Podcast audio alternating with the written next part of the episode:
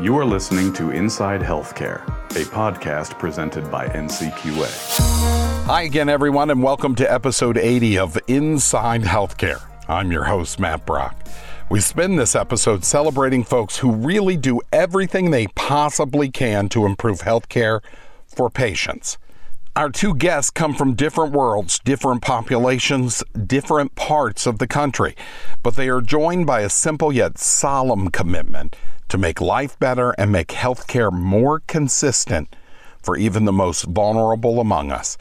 And the lessons we learn from them, from their work, wisdom, and experience, these lessons are tried, true, and universal. Our guests today are psychiatrist Dr. Jason Herrick and community health worker Brianna Burke. Now, May is Mental Health Awareness Month, and talking about behavioral health, NCQA is again at the forefront of health measurement.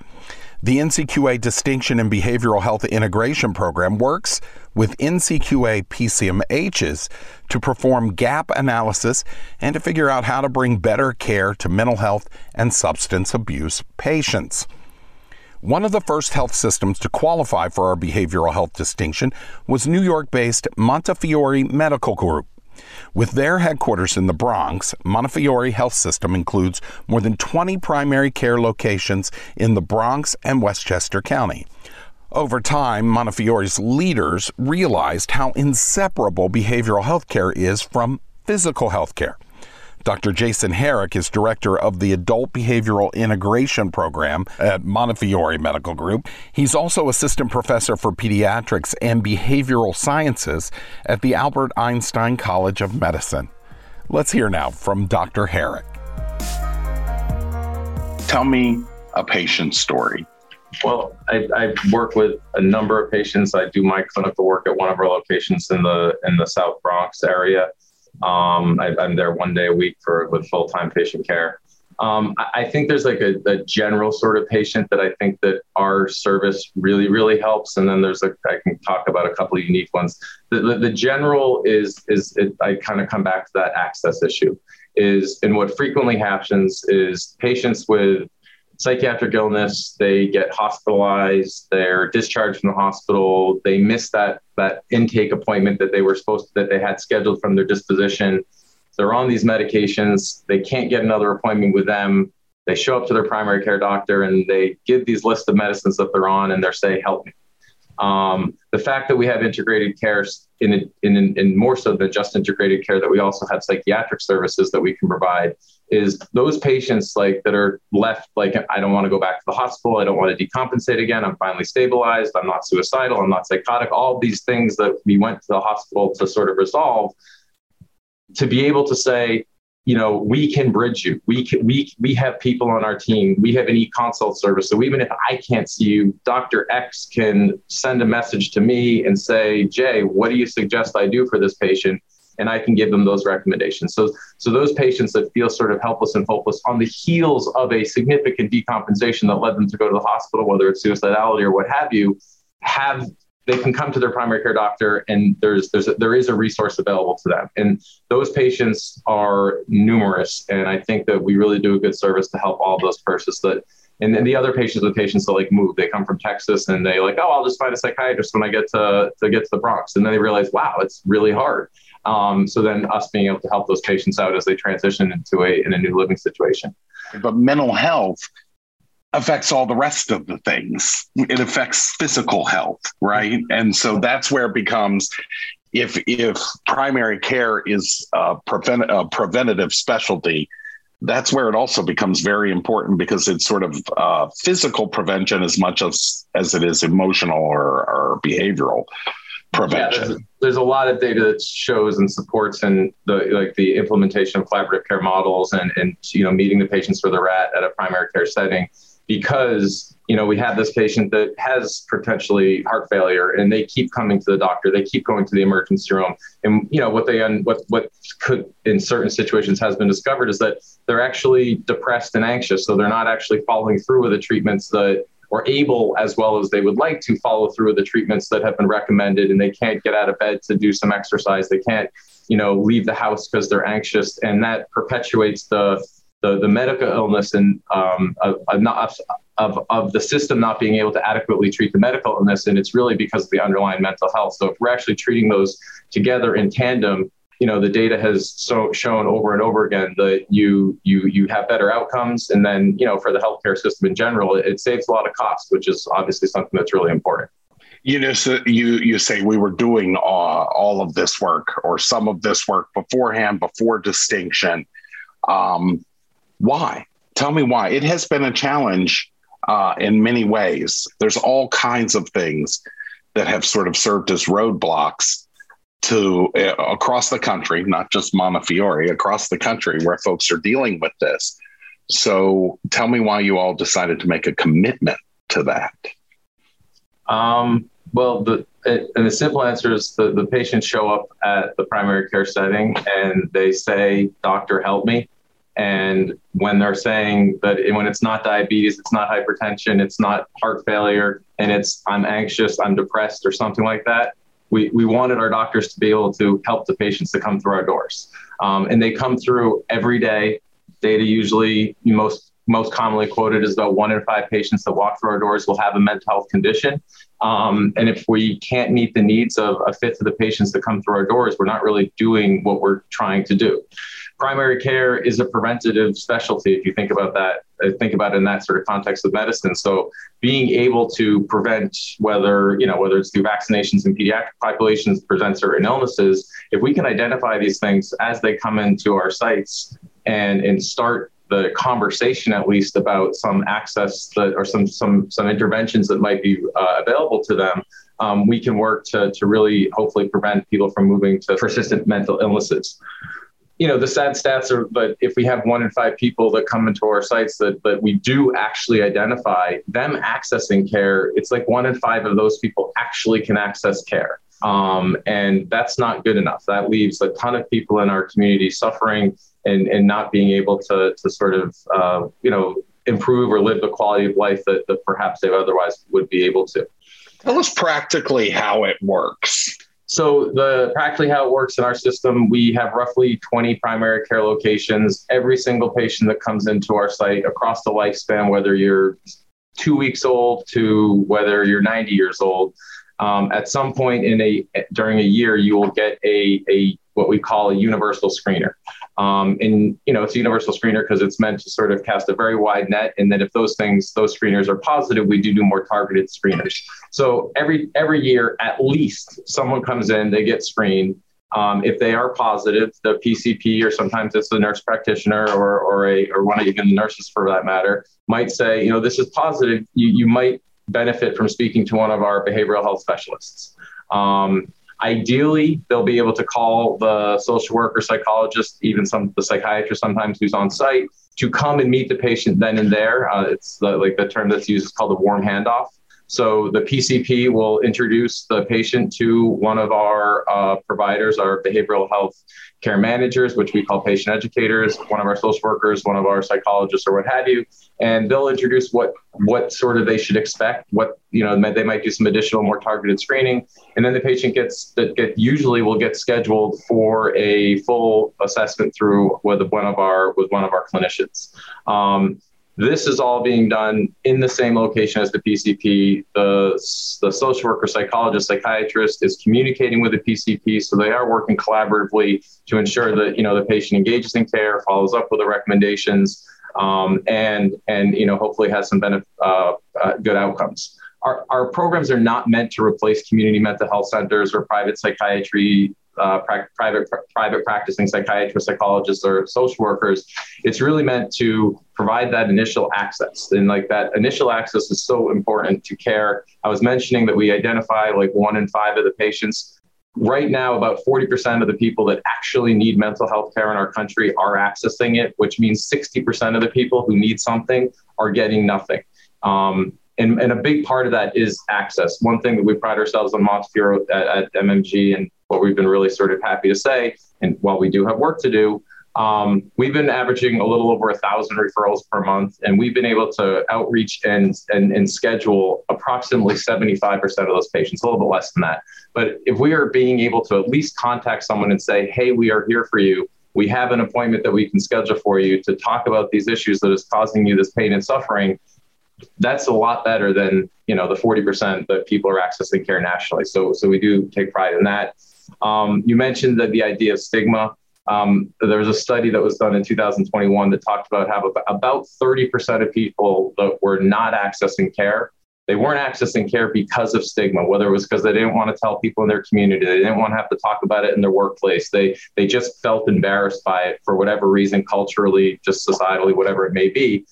You know when you go to your primary care doctor there's not a lot of stigma i'm going to my doctor to get taken care of if i can also see a mental health clinician there to get some help it de- decreases the stigma to some point. and we like to talk about how it almost pro stigmatizes getting help for mental health needs. It, it makes it, it's a good thing. You're going to do something that's good for yourself and um, not only for your social emotional self, but also for your physical self.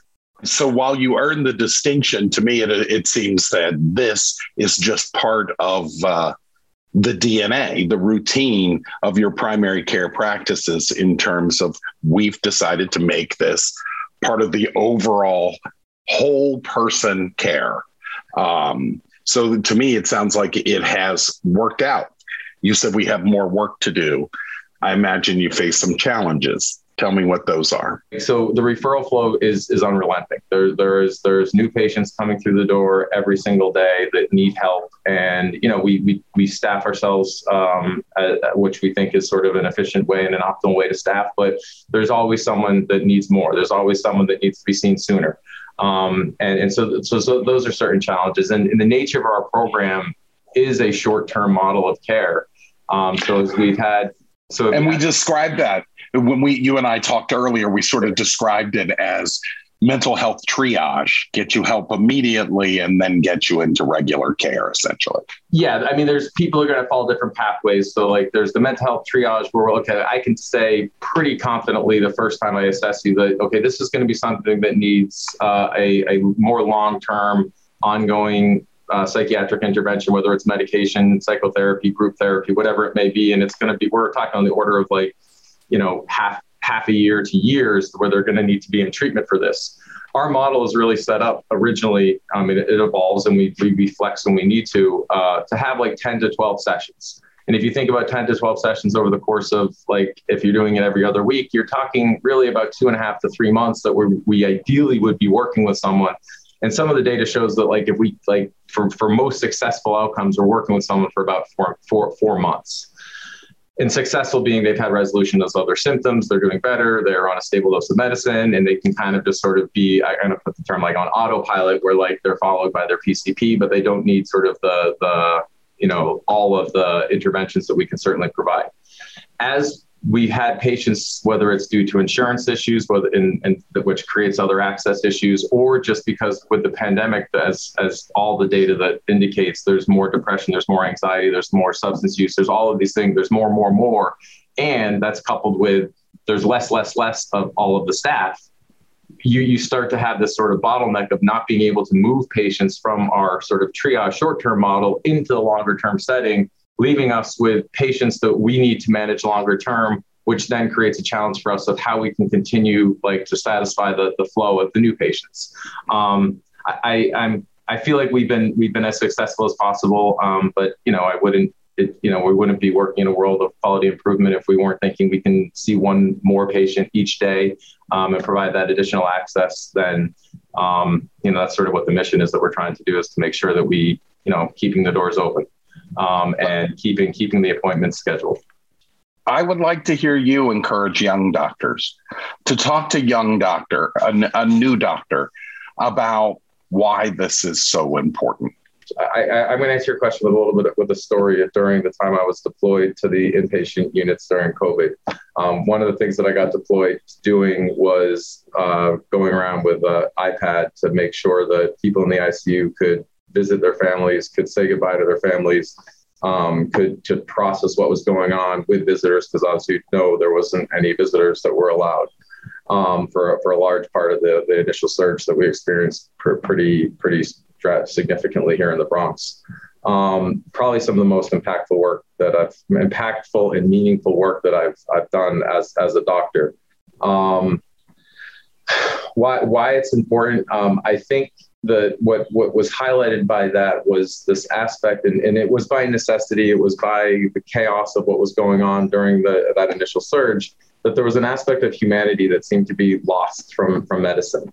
Um, people were looking at values. People were doing the best they could, but like it was it was just observing this lack of this is a person this is like uh, this is this is there's there's more to this person than just this person that's, sitting in front of me than these lab values i'm looking at than these orders that i'm placing.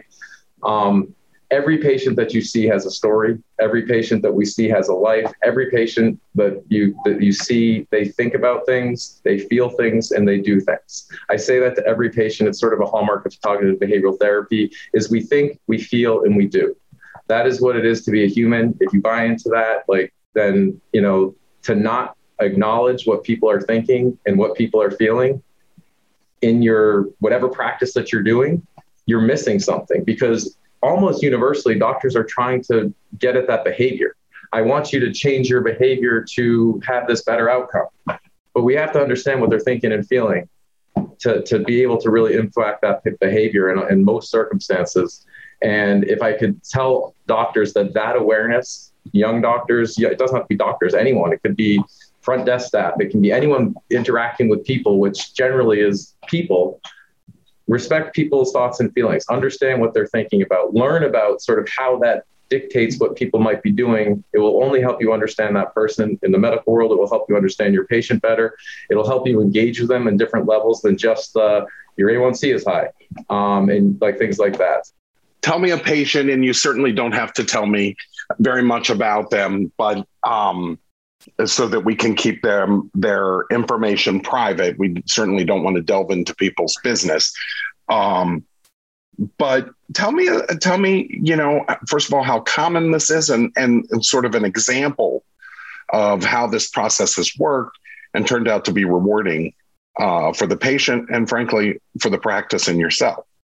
Um, there, there is a, a certain patient that I, I you know, I think as doctors, we all we all patients we we we, we hopefully treat equally and with the same with with a level of, with with equity and things like that.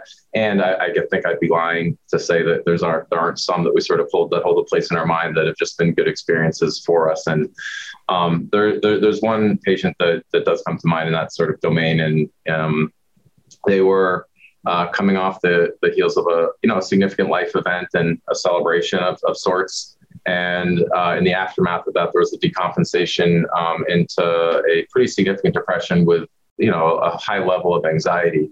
Um, and and and the the access to our our service, it, it's just always good when it works seamlessly. The the presents to the PCP, identifies the concern, hooks them into the social worker. Social worker starts working with them social worker says this isn't getting better in a short period of time. Let's see if we can like recruit psychiatry to see if we can help. I come in i meet this family um, really connect to, to certainly the patient also the support system as well and identify like kind of what's going on and able to sort to make recommendations to get them started on some uh, a treatment that was appropriate for the presentation that they had.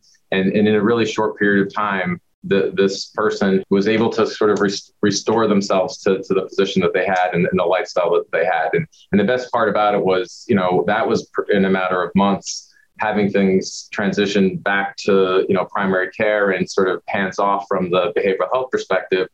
You know, the family knew that this resource was available and they could reach out uh, when there was future uh, issues that rose in, in this person's life. And, and, and that was the, the, that that trend that that reconnecting was was so seamless that we we were able to do these very brief one to two, two session sort of interventions a number of times to to maintain functioning, maintain quality of life, and and and it was just it just has been experienced as a, as a success. PCP's appreciative, families appreciative, and, and like you said, that it's it's always nice to have those rewarding experiences from from from from my perspective to to know that like all the work that I know is impactful on an individual basis is impactful.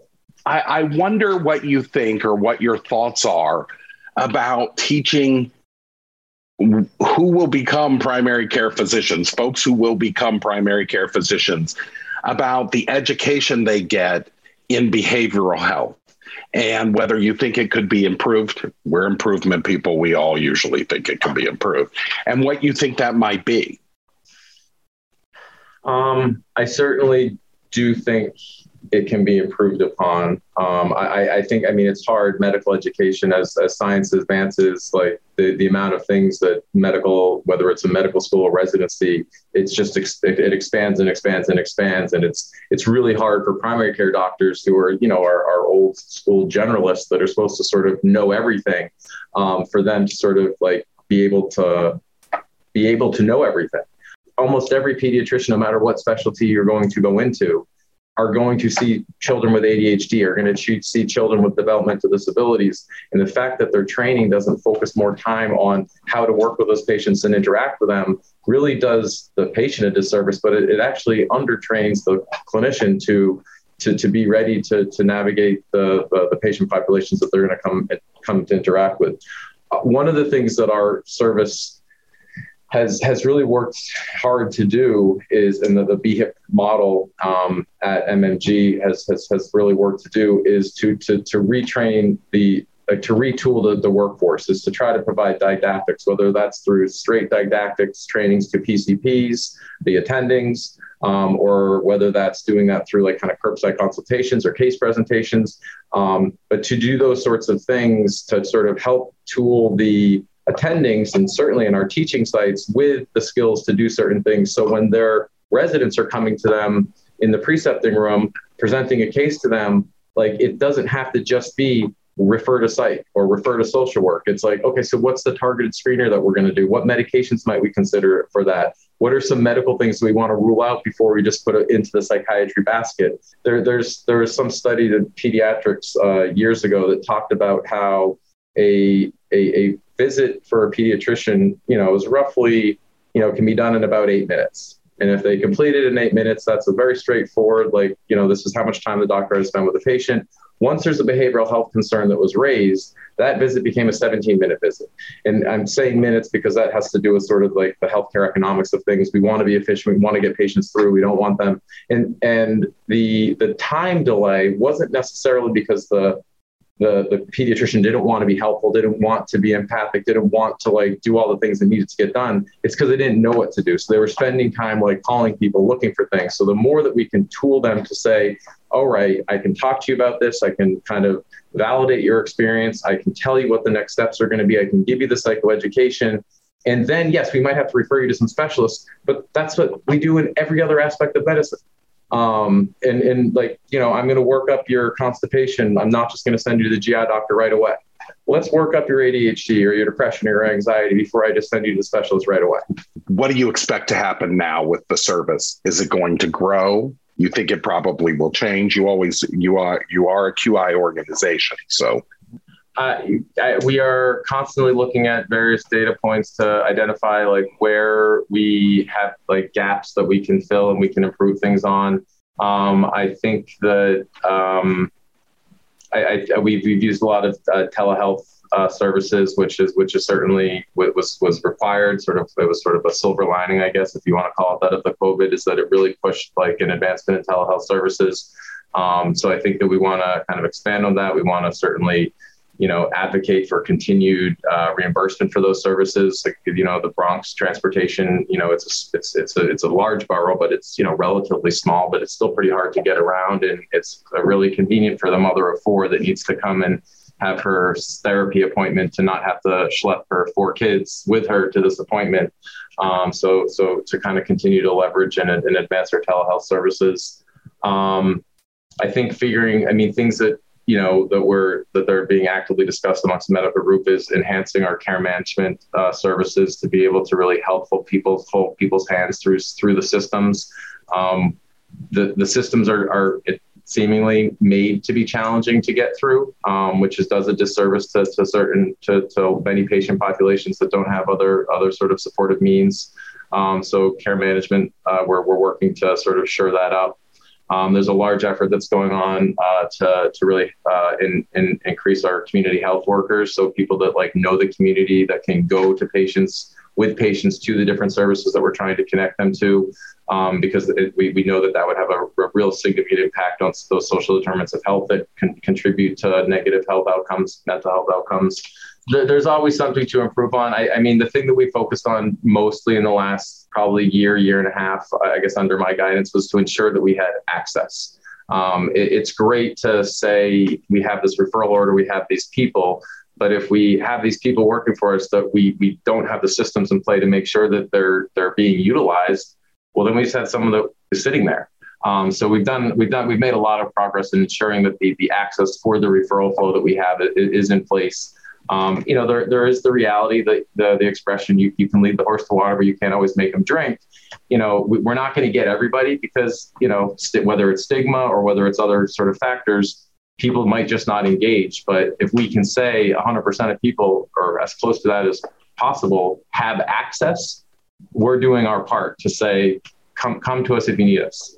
Tell another medical group why they should follow your lead. Uh, the, the data shows this is how you're going to positively impact uh, your patients' lives and it reduces stigma. It, it can only enhance the, the well being of your patient population by addressing their social, emotion, psychiatric needs as you're dealing with the other things as well. Not only in the healthcare world, but across the world a little bit of empathy goes a long, long way and much longer.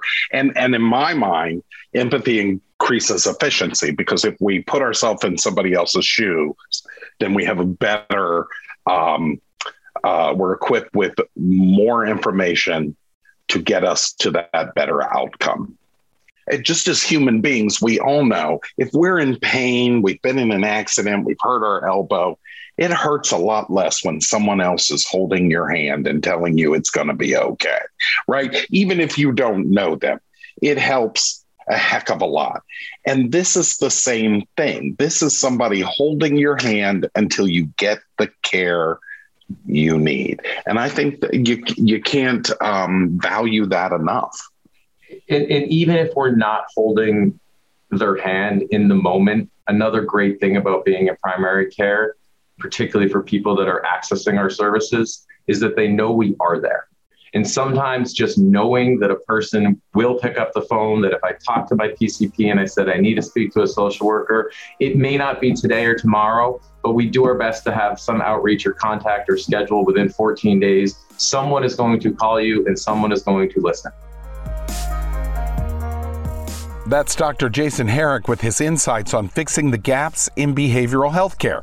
For more information on Montefiore Medical Group's behavioral health integration program, go to www.montefiore.org forward slash BHIP, the BHIP.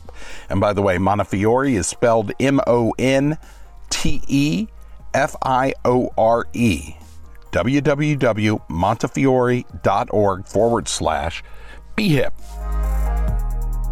For our next guest, we travel from the Big Apple to the Twin Cities. That is, the Twin Cities of Bristol, Virginia, and Bristol, Tennessee. She's on the Tennessee side. Besides being the birthplace of country music, Bristol is also the home of community health worker Brianna Burke. Bree works as a community health worker, or CHW, at Healing Hands Health Center. As Dr. Herrick just explained, coordinated healthcare has so many pieces to it, from PCPs to specialists, nursing staff doing triage to front desk staff trying to keep the engines running. There's no lack of work to be done. So we now pause to honor and discuss a significant and incredibly meaningful element of all this care, and that is the community health worker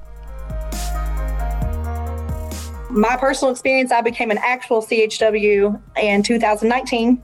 Um, it was very new to our area. I was one of the first ones hired and um, have loved every single minute of it. It's a dream job for me. You, uh, you know, sometimes people confuse you with caseworkers. I think. Um, tell us, tell us about what the difference is. So, we do not have a pre made care plan or a specific agenda with our clients or our patients.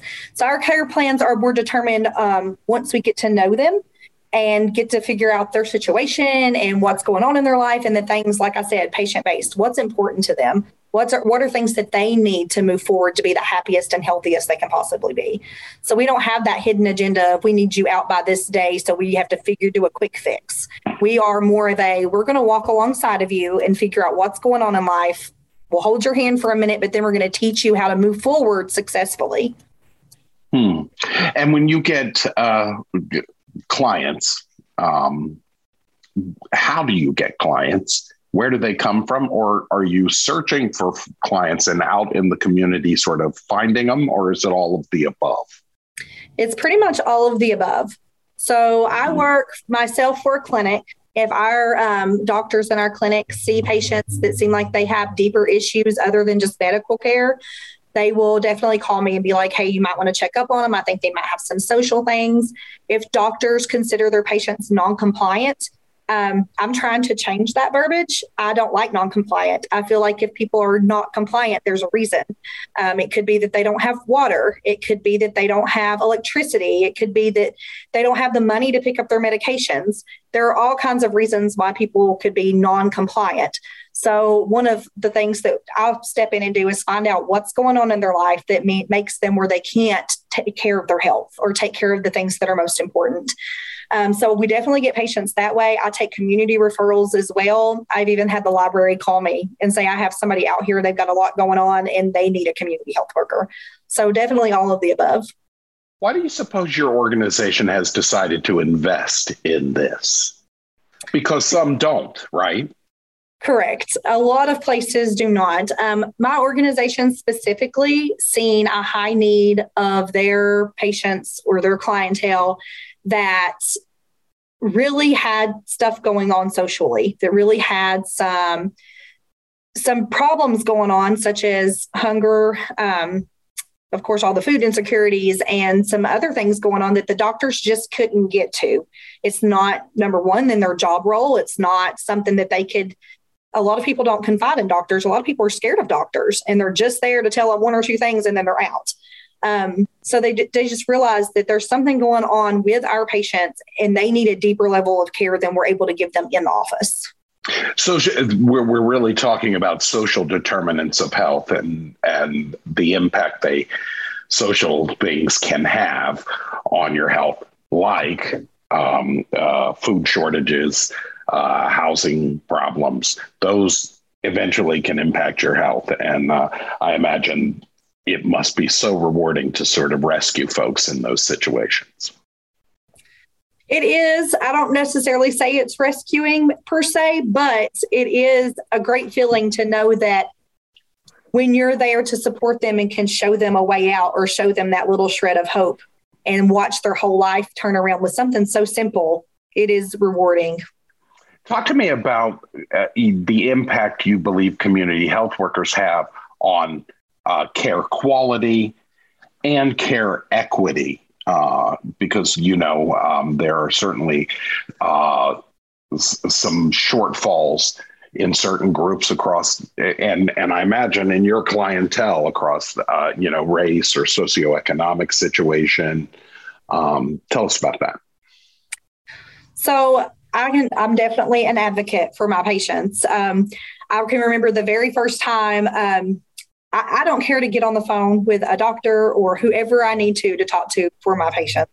So I can remember the first time someone overheard me on the phone with a doctor. They're like, "That's not your role. You're talking to them about this treatment plan and this treatment plan." I said, "You don't understand.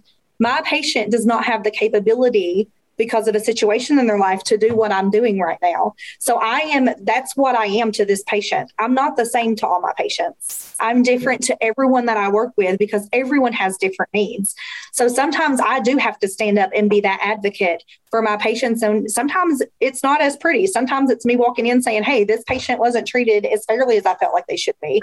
And this is the needs that they have. And this is what we need to move forward to do for them because they have this going on and I don't feel like you heard them. So I've definitely been that to some of my patients. I think that it's definitely in our role to stand up and advocate for our patients when needed. You know, I imagine your clientele is uh, somewhat rural, uh, a number of them. Um, and I don't think that sort of literacy thing, I don't want to tie it uh, to rural communities because this is true in urban communities. There's a role for community health workers sort of everywhere, right? There are, yes, for sure. Tell me why. Because no matter where you go, there are people that's going to need to be cared for in a deeper way. There are people that's going to need the nudge in the right direction, whether it be that they've just made a horrible choice at one time that's put them in the position they're in, or they're just in a cycle that they can't seem to pull themselves out of. It doesn't matter where they are in life or where they come from, a big city or a small city like Bristol. There's people that need someone to believe in them. And that's where community health workers come in. So, in the end, um, the quality numbers, you know, quality measurement, you feel like that you make a real impact there in improving uh, folks, you know, staying on top of their their cholesterol medicine, their blood pressure in check, all of those things. That may community health workers make those those spin in some ways, huh? We do. And it's because we are patient based. We find out, like I go back to the non compliant thing, we find out why they're not able to do that to begin with. We find out what is so important in their life, the big picture thing that is taking up all their room, that they're not able to focus on that thing. We find out what that is and help them tackle that and get it out of the way so they can start focusing on like cholesterol or diabetes or the things that they really need to focus on. So, once that's the real goal, even though we don't have a hidden agenda, we do want them to live their healthiest and happiest life. And we try to move those big things out of the way so they can see the need to start working on the other things. How many community health workers are in your organization? So, right now, I'm the only actual community mm-hmm. health worker. We mm-hmm. have um, a community navigator and we have community resource specialist. But I'm the only community mm-hmm. health worker, the only one that does home visits, um, the only one that does what I do at our organization. Okay. And talk to us about the importance because you don't do this alone in so many ways. What you do is make partnerships between your client and community organizations. So I think that uh, I would like to hear about that important relationship and how you all manage that. I do not do this alone. In fact, 99% mm. of it is having resources at our fingertips that we can tap into. Um, really my job as far as partnering up with people is just getting in there getting to know them their systems how things work. Not giving someone a phone number and saying call this and they'll help you but being able to know the exact process. When you call this is what you're going to need. This is who you need to talk to. This is the process. This is how it's going to be taken care of. Um, and get letting people know that i'm here to actually help them as well the, the resources that is because if they can't get those their hands on the items that they need to make it work i can help them. I can help my clients or even clients they're working with. I can go and say okay this is what we need. How can i help you get these things? Um, because you know everybody has requirements whether it be a government funded resource or a community funded resource everybody has a list of requirements that they need. So me being able to partner up and know exactly what they need and knowing how to guide my clients and my patients to the right people and be able to guide them through the whole process has been awesome. We have a great group of resources here in Southwest Virginia and Northeast Tennessee. And it sounds like to me that, uh, and most places do have supportive organizations. It's just about making the connection. It is. Hmm. So uh, we're going to finish up, but you know, let's um, speculate here that for for another organization like yours that is on the fence about employing a CHW program, make the last the last argument to push them over. What is it? So again, I don't know. I repeat this: we are the missing link. We are the thing that is bringing the community into healthcare with a more open mind and being able to move forward with their healthcare in the best possible way. Um, I think that having a community health worker be able to actually go to people's homes and get to know them for who they are and their life story, what made them who they are, and maybe find out that there are um, traumas or mental health things that's never been touched because they never understood that it was a mental health situation. They always just thought it was something they had to deal with. But getting to know them and getting to learn everything about them, I think is going to open up a whole new door for healthcare workers because they're going to be able to approach their patients with a broader understanding of where they really are they're going to be able to understand that this is not just a patient that's coming in that's non-compliant. This is a patient coming in that's lived with no electricity for two years and hasn't had a way to cool their medications and keep them cold when they're supposed to be cold. This is a patient that's been eating food that's been spoiled. Instead of just saying, oh, this patient has a stomach issue, they'll be able to actually know broad spectrum. This is what's going on in their life. Community health workers are needed in every healthcare facility. And that is for sure that's quite an argument. Uh, I, would buy. um, thank you very much, Bree Burke, uh, for joining us. But more importantly, thank you for the work you do. We know it has been a rough couple of years, and uh, folks like you on the front lines have uh, really helped us all out. And we appreciate just how much you're improving healthcare quality. Thank you. Thank you community health worker Bree Burke on her joyful life of service to patients. By the way, NCQA was fortunate to have Bree panel with our president Peggy O'Kane in a webinar in December 2021 titled Effective Community Health Worker Programs Critical Inputs for Supportive Systems. You can find that recording and the slide deck by searching for the title at ncqa.org forward slash videos. Again, that title, effective community health worker programs. Time now for Matt's Facts, some helpful pocket sized hints toward better health. And this time around, please do share what I'm about to tell you in recognition of Mental Health Awareness Month. A quick plug for the nonprofit Mental Health America, who promotes mental health as a critical part of overall wellness, a running theme in this episode of Inside Healthcare. On the show, we recently gave hints on ways to reduce stress and improve your own day to day mental health. But what might be triggering your troubles? Well, in their downloadable info sheet titled What Plays a Role in Developing Mental Health Conditions, the MHA notes the following risk factors that often contribute to mental health conditions social determinants of health. These are basically the world in which you live, including your living environment, access to education, and quality of health care. Trauma. This would include any stressful, shocking, or dangerous experience, physical or emotional, that leaves a deep, lasting negative impact on you. Then there's genetics. As many genes can determine brain development, it's clinically arguable that issues with neurotransmitters can cause congenital defects that lead to mental illness. Also, consider biology and brain chemistry.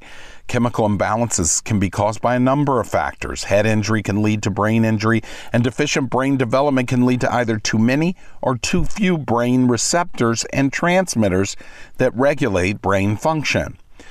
Then, habits and lifestyle. Chronic issues like lack of sleep, lack of exercise, and lack of hygiene can lead to and be symptoms of a mental health concern. And then finally, substance abuse. Drugs and alcohol can affect your body's chemistry, permanently interrupting normal biological functions, even affecting or killing off neurotransmitters. For more information and great materials to share on improving mental health outcomes, go to mhanational.org. And again, for more on NCQA's PCMH behavioral health distinction, which includes evaluations for clinical mental health and substance abuse treatments, Go to ncqa.org, search in the upper right box for Behavioral Health Distinction. That'll take you to our PCMH programming page. Then just scroll down to find the link on behavioral health. And you, my friend, are on your way. Always got something going on here at NCQA to tell you about teaching, training, and ways to sharpen healthcare measurement. Right now, our Quality Innovation Series continues with online webinars scheduled through August. To sign up, join in, watch on demand, and earn some ICPE credits, go to education.ncqa.org. Mid July welcomes our two day virtual Digital Quality Summit.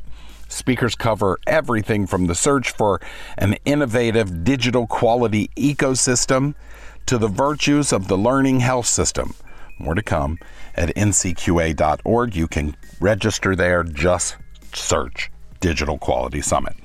And keep an eye out for this fall's brand new four day in person event. Early November, really, starts on Halloween, live in DC, the NCQA Health Innovation Summit.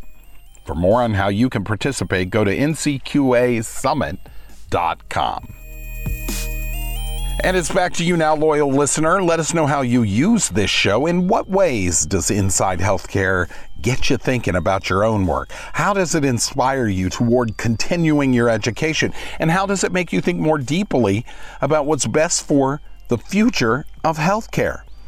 To spark your idea machine, here's another water cooler question from today's discussions. Of the mental health risk factors we've mentioned, which do you think is most influential to a patient?